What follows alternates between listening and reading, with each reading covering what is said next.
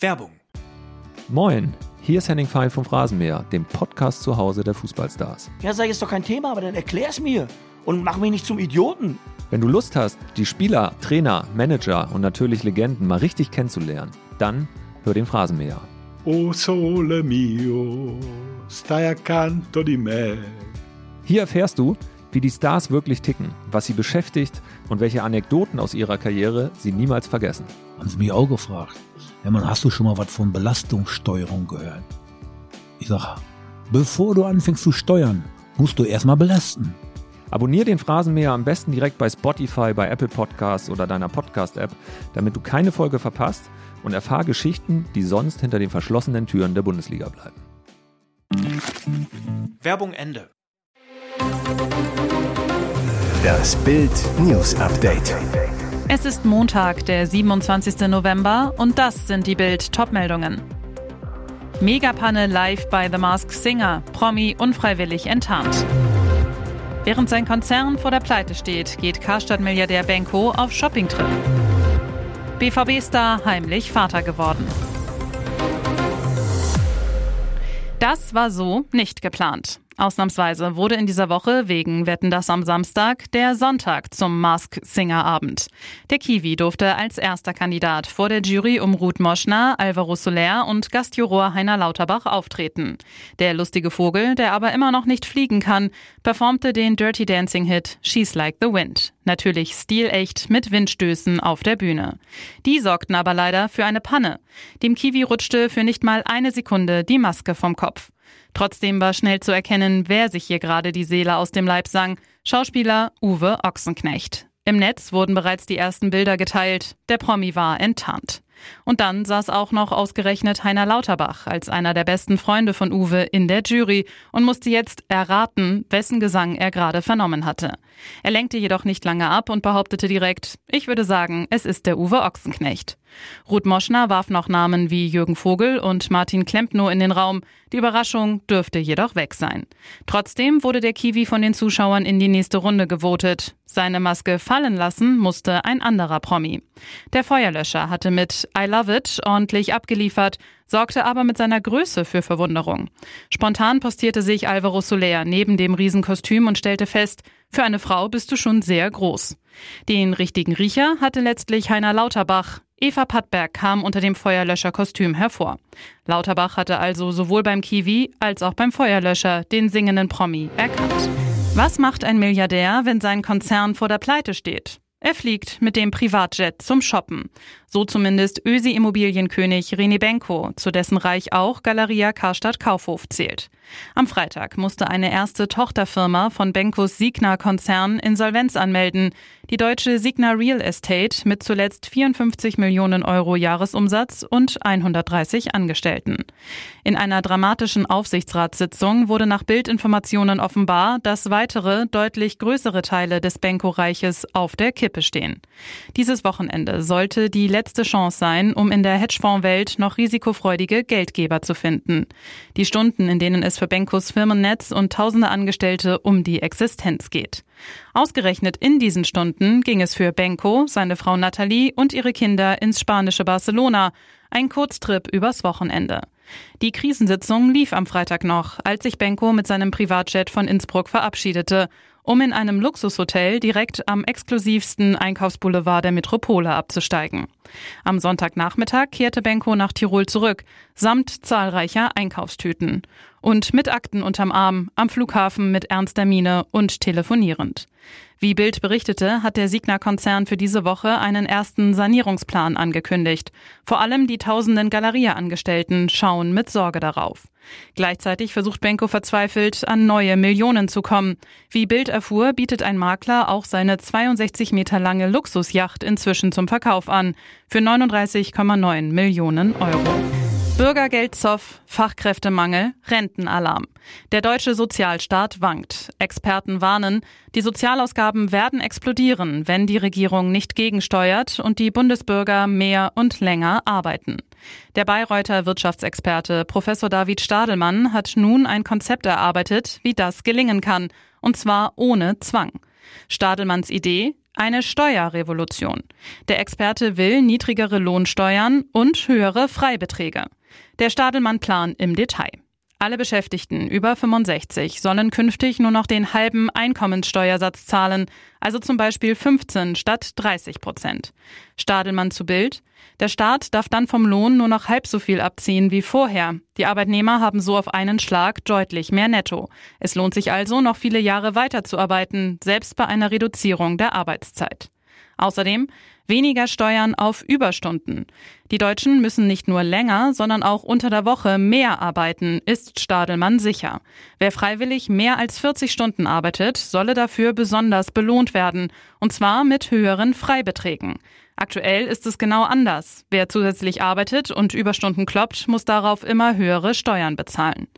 Die Zeit sei jetzt reif, das Steuersystem entsprechend umzubauen, so Stadelmann.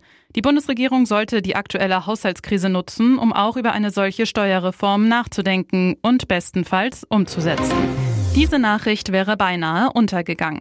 Als BVB-Boss Hans-Joachim Watzke auf der Mitgliederversammlung seine Rede hielt, erwähnte er auch ein kleines Detail, welches aber nur am Rande Betrachtung fand. Nico ist in dieser Woche Vater geworden. Herzlichen Glückwunsch auch an deine Freundin, so Watzke. Gemeint ist Nationalspieler Nico Schlotterbeck. Seine Freundin Sabrina hat das erste gemeinsame Kind zur Welt gebracht. Ein echter Grund zur Freude in diesen turbulenten BVB-Wochen. Denn auch für den Innenverteidiger lief zuletzt nicht immer alles nach Plan. Zwar ist er in Dortmund seit dem zweiten Spieltag im Abwehrzentrum neben Mats Hummels gesetzt, dafür wurde er aber zuletzt nicht mehr ins DFB-Team eingeladen. Seit Nagelsmann das Sagen hat, wurde er zweimal nicht berücksichtigt. Fakt ist, Schlotterberg hat immer wieder kleine Aussetzer in seinem Spiel. Ihm fehlt teilweise die Konstanz. Des Weiteren konnte er im DFB-Dress noch nicht so häufig überzeugen. Da haben andere Spieler die Nase vorn. Will er noch auf den EM-Zug aufspringen, muss auch er sich in den kommenden Knallerwochen steigern und vor allem auch den Bundestrainer überzeugen. Und jetzt weitere wichtige Meldungen des Tages vom Bild Newsdesk. Die Folgen des historischen Haushaltsurteils setzen die Regierung weiter massiv unter Druck. Bundeskanzler Olaf Scholz gibt am Dienstag eine Regierungserklärung im Bundestag ab. Bundesfinanzminister Christian Lindner feuerte seinen Haushaltsstaatssekretär Werner Gatzer. Ab Januar übernimmt Wolf Reuter. Über allem schwelt heftiger Streit, wie die weggebrochenen Milliarden kompensiert werden können. Die Ampel muss ihren Haushaltsentwurf für 2024 grundlegend überarbeiten. Die FDP will an den riesigen Sozialetat ran. Die SPD ist strikt dagegen, will die Schuldenbremse lieber dauerhaft aufweichen. Und die Grünen wollen den Großteil ihrer Klimaprojekte retten, deren Finanzierung nun weggebrochen ist. Unionsfinanzexperte Ralf Brinkhaus fordert in Bild, wir brauchen jetzt vor allem mehr private Investitionen. Dafür brauchen wir bessere politische Rahmenbedingungen und dazu gehört eine stabile politische Führung. Die haben wir nicht. Die Deutschen haben genaue Vorstellungen, wo gespart werden soll. Laut einer INSA-Umfrage für Bild wollen 61 Prozent an Steuervergünstigungen wie das Dienstwagenprivileg ran. 47 Prozent wollen bei den Ukraine-Hilfen kürzen, die der Bundestag auf insgesamt 8 Milliarden Euro für 2024 verdoppelt hat. 36 Prozent wollen Mittel für das Bürgergeld streichen. Wo es laut der Umfrage noch Einsparmöglichkeiten gibt, lesen Sie auf Bild.de. Die Israelis feiern die Rückkehr der ersten Geiseln, die Palästinenser die Freilassung von Gefangenen. Die Bilder davon könnten nicht unterschiedlicher sein. In Israel fallen Eltern und Kinder, Großmütter und Enkelkinder einander in die Arme. Sowie die kleine Emily, die seit dem 7. Oktober in den Fängen der Hamas war und ihren Papa Thomas Sonntagnacht endlich wiedersah.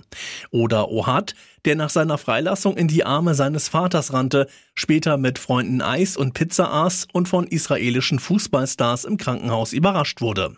In Tel Aviv feierten die Menschen mit fröhlichen Liedern die Freilassung der ersten Geiseln. Die israelische Armee hielt Spielzeug für die befreiten Kinder bereit. Junge Soldatinnen umarmten die tapferen Großmütter. Die nach Wochen des Horrors endlich nach Hause kamen. Auch am Sonntagabend sind 17 weitere Geiseln aus den Fängen der Hamas befreit worden.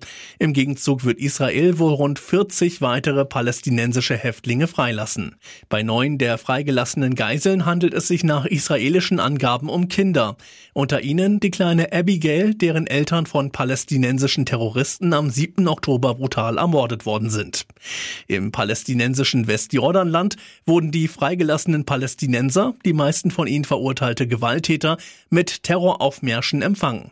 Denn das ist eine Bedingung des Geiseldeals. Israel muss nicht nur seine Militäroperation gegen die Hamas unterbrechen, sondern auch zahlreiche palästinensische Straftäter freilassen. Von diesen machten viele nicht den Einschein, dem Terror abgeschworen zu haben. Vier Jahre nach dem spektakulären Einbruch in die Schatzkammer des Grünen Gewölbes in Dresden sind noch immer viele Fragen ungeklärt. Wo ist der Rest der gestohlenen Juwelen versteckt?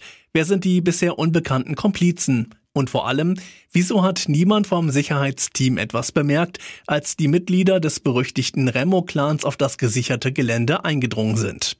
Die haben wohl gepennt, sagt der mit dem Fall vertraute Jurist und Publizist Butz Peters. In seinem neuen Buch Der Clan und die Juwelen beschreibt der ehemalige Aktenzeichen XY-Moderator auch, wie die Täter die Alarmanlagen vorab austesteten. Dreh- und Angelpunkt ist der unsichtbare Vorhang durch Elektronik, der nicht kontrolliert wurde, ob er auch durchgängig funktioniert, so Peters. Techniker hätten die Scanner zwar regelmäßig gewartet, aber nie probiert, ob sie reagieren, wenn jemand über den Zaun steigt. Dennoch testeten die Täter sogar in mehreren Nächten vor ihrem Juwelenkuh, ob Alarm ausgelöst wird oder nicht. Erst bei der Tatrekonstruktion habe die Dresdner Polizei gestaunt, dass der Scanner für die Außenhaut des Museums gar nicht ansprang. Warum, das weiß bis heute keiner, so Peters. Beste Abendprogrammerfahrung. 2024 feiert das Dschungelcamp bei RTL sein Jubiläum. Vor 20 Jahren wagten sich das erste Mal mehr oder weniger bekannte Promis in den australischen Busch. Besonders zum runden Geburtstag fällt das noch geheime Kandidatenensemble besonders spannend aus. Voraussichtlich im Januar startet die neue Staffel. Wer im Cast dabei ist, ist noch geheim. Doch Bild hat bereits den ersten Kandidaten ermitteln können und ein schönes Gerücht.